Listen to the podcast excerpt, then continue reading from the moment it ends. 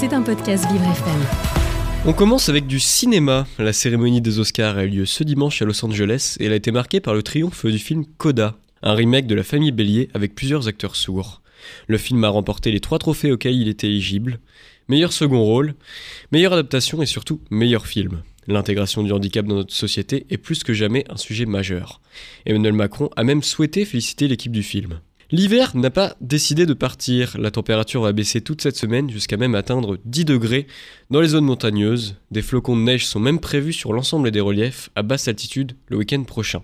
La candidate républicaine Valérie Pécresse a annoncé proposer une remise de 25 centimes sur le gasoil.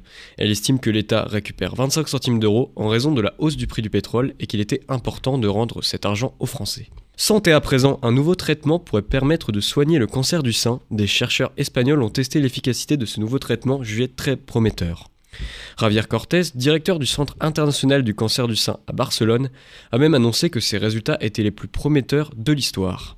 Et on termine avec du sport. 36 ans après sa dernière qualification, le Canada retrouve la Coupe du Monde. Après leur victoire 4 à 0 contre la Jamaïque ce dimanche à Toronto, les Canadiens ont validé leur billet pour la Coupe du Monde au Qatar qui aura lieu on le rappelle, cet hiver.